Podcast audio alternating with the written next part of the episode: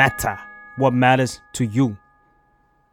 ระเบิดปิงปองพลุยักษ์กระสุนยาง และการฉีดน้ำของเจ้าหน้าที่ตำรวจ เป็นเวลากว่า 1 เดือนแล้วนะคะ ที่บริเวณดินแดงกลายเป็นสมรภูมิ เกิดอะไรขึ้นที่บริเวณดินแดงทำไมบริเวณนี้ถึงกลายเป็นสมรภูมิระหว่างเจ้าหน้าที่ตำรวจ และผู้ชุมนุม วันนี้รายการ Why It Matters Now จะมาเล่าให้คุณฟังค่ะ Why It Matters Now คุยข่าวให้เกี่ยวกับคุณ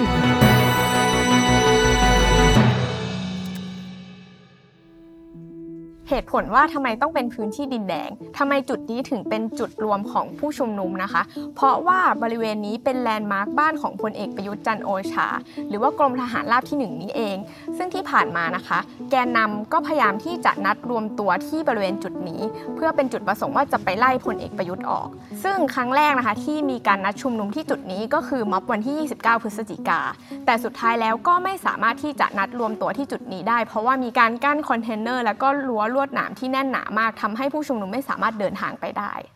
หลังจากนั้นนะคะ กลุ่มรีเดมเองก็ได้นัดชุมนุมที่บ้านพลเอกประยุทธ์อีกครั้งนะคะ ซึ่งในวันนั้นแม้ว่าจะเดินทางไปที่จุดนั้นได้ แต่ก็จบด้วยการสลายการชุมนุมที่รุนแรง และเป็นครั้งแรกที่เจ้าหน้าที่ได้ใช้กระสุนยางนะคะ ในการปราบปรามผู้ชุมนุมด้วย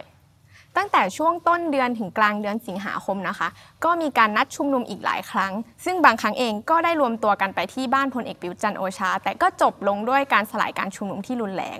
หลังจากนั้นนะคะ ไม่ว่าจะมีการชุมนุมที่นัดที่บริเวณนี้หรือไม่ก็ตาม หรือว่าเป็นคาร์ม็อบเองก็ตาม ก็จะมีมวลชนกลุ่มหนึ่งที่มารวมตัวที่บริเวณดินแดงในช่วงเย็นทุกครั้ง และมีรูปแบบการแสดงออกที่เริ่มแตกต่างออกไปนะคะ โดยภายหลังได้มีการนิยามกลุ่มนี้ว่าเป็นกลุ่มทะลุแก๊ส หรือกลุ่มเยาวรุ่นทะลุแก๊สค่ะ ก็เป็นเวลากว่า 1 เดือนแล้วนะคะ ที่บริเวณดินแดงเป็นจุดชุมนุมของกลุ่มทะลุแก๊ส รวมถึงยังมีการสลายการชุมนุมของเจ้าหน้าที่ในเกือบทุกๆวัน โดยการชุมนุมที่บริเวณจุดเนี้ยนะคะ จะเป็นไปโดยไม่มีแกนนำไม่มีการปราศัย ไม่มีการนัดแบบกิจจักลักษณะรวมถึงยังมีการใช้อาวุธไทยประดิษฐ์เพื่อตอบโต้อำนาจรัฐ อย่างการใช้ประทัด การมีพลุยักษ์ หรือการยิงหนังสติ๊กเองก็ตามนะคะ โดยมีข้อเรียกร้องว่าให้นายกประยุทธ์ลาออกไป ขณะที่เจ้าหน้าที่เองนะคะ ก็มีการสลายการชุมนุมโดยใช้อาวุธกระสุนยาง แก๊สน้ำตารวมถึงรถจีโน่ฉีดน้ำนะคะ รวมถึงมีการจับกลุ่มผู้ชุมนุมด้วย แล้วใครคือผู้ชุมนุมที่มาอย่างบริเวณดินแดง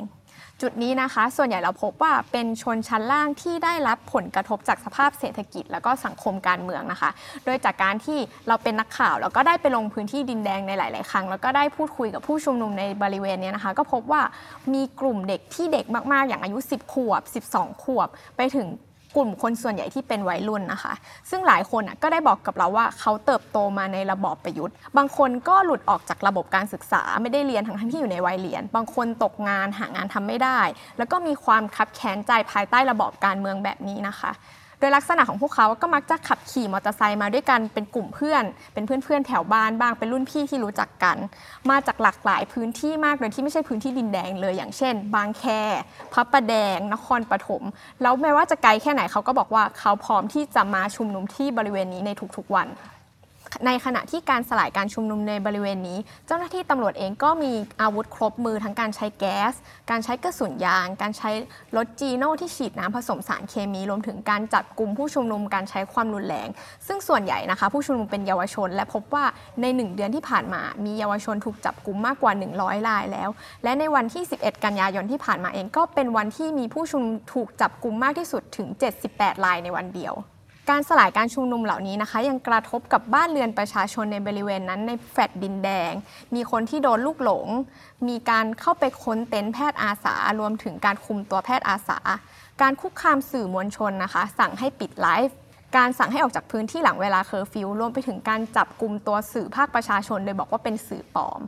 ยังไม่รวมถึงเหตุการณ์ใหญ่ ๆ ที่เกิดขึ้นในบริเวณนั้น อย่างเช่น การถูกยิงของเยาวชนที่หน้าสอนอดินแดงเมื่อวันที่ 16 สิงหานะคะ หรือการที่เจ้าหน้าที่ตำรวจขับรถชนผู้ชุมนุมเมื่อวันที่ 12 กันยายนที่ผ่านมา ซึ่งเหตุการณ์เหล่านี้นะคะเป็นการสลายการชุมนุมที่เราไม่เคยเห็นมาก่อนเลย ในช่วงเวลาหนึ่งปีที่ผ่านมานี้ แล้วฝั่งเจ้าหน้าที่ตำรวจพูดถึงเหตุการณ์ที่ดินแดงว่าอย่างไรบ้างนะคะ เมื่อสัปดาห์ที่ผ่านมานะคะ รองโฆษกตำรวจเอง ก็พูดถึงการปฏิบัติการสลายการชุมนุมว่า พยายามปฏิบัติการจากเบาไปหนัก แล้วก็ตระหนักถึงความปลอดภัยของประชาชนที่อยู่ในบริเวณนั้น รวมถึงพูดถึงผู้ชุมนุมว่า มีการใช้ความรุนแรงอย่างการโยนระเบิดเข้าไปในสถานที่ราชการ มีการเผายาง มีการทำลายสถานที่ต่างๆ จึงต้องปฏิบัติการแบบนี้นะคะ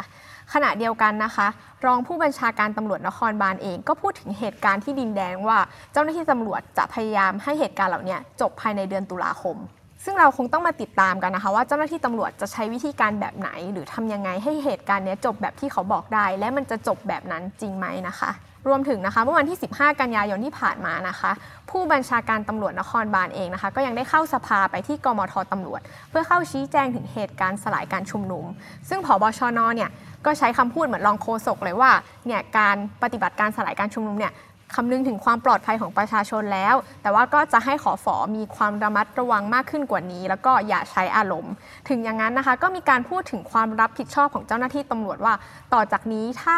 ขอฝอคนไหนนะคะทำความรุนแรงกับประชาชนก็จะให้เป็นการรับผิดชอบด้วยตนเอง ไม่ใช่เป็นการรับผิดชอบทางสังกัดแล้วด้วย ด้านโฆษกของกมทตำรวจนะคะ ก็ออกมาสรุปถึงเหตุการณ์ที่ดินแดงเช่นกัน โดยบอกว่าจากการติดตามเหตุการณ์การชุมนุมเนี่ยมองว่ากลุ่มทะลุแก๊สนะคะ ไม่ถือเป็นผู้ชุมนุมร้อยเปอร์เซ็นต์แต่ถือเป็นการก่อการจราจนนะคะ เพราะว่าไม่มีแกนนำไม่มีข้อเรียกร้อง ไม่มีเป้าหมายทางการเมืองที่ชัดเจนรวมถึงยังพบว่ามีการใช้กำลัง มีการใช้อาวุธทำลายเจ้าหน้าที่รวมถึงว่ายังมีกลุ่มเยาวชน หรือว่าคนที่อายุไม่ถึง 18 ปีเนี่ยเข้าร่วมด้วย หลังจากที่เกิดเหตุการณ์ที่ดินแดงตลอดหนึ่งเดือนนะคะ ก็มีข้อถกเถียงมากมายเกิดขึ้นว่าการชุมนุมที่บริเวณเนี้ยเป็นสันติวิธีหรือเปล่า หรือว่าเป็นการใช้ความรุนแรง ซึ่งจากการที่ได้ลงพื้นที่ไปพูดคุยกับน้องๆ ที่อยู่ในพื้นที่ชุมนุมอะเขาก็บอกถึงสันติวิธีกับเราว่า เขาพยายามจะสันติที่สุดแล้ว เจ้าหน้าที่ตำรวจไม่เคยฟังเสียงของพวกเขาเลย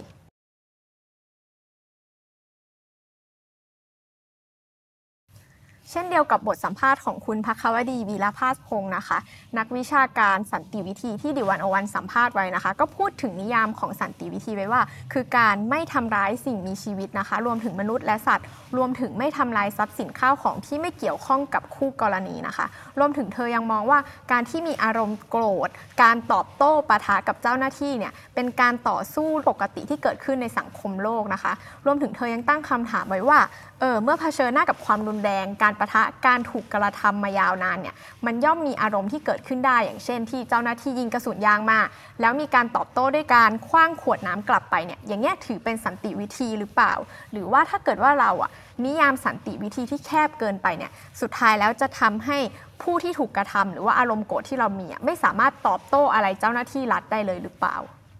รวมถึงเรายังได้คุยกับอาจารย์อนุสรอุนโนนะคะ อาจารย์คณะสังคมวิทยา และมนุษยวิทยามหาวิทยาลัยธรรมศาสตร์ ที่ได้เข้าไปศึกษา แล้วก็สังเกตการการชุมนุมในพื้นที่ดินแดงนะคะ ซึ่งอาจารย์ก็ได้พูดถึงลักษณะการชุมนุม แล้วก็ผู้ชุมนุมของกลุ่มนี้ไว้ว่า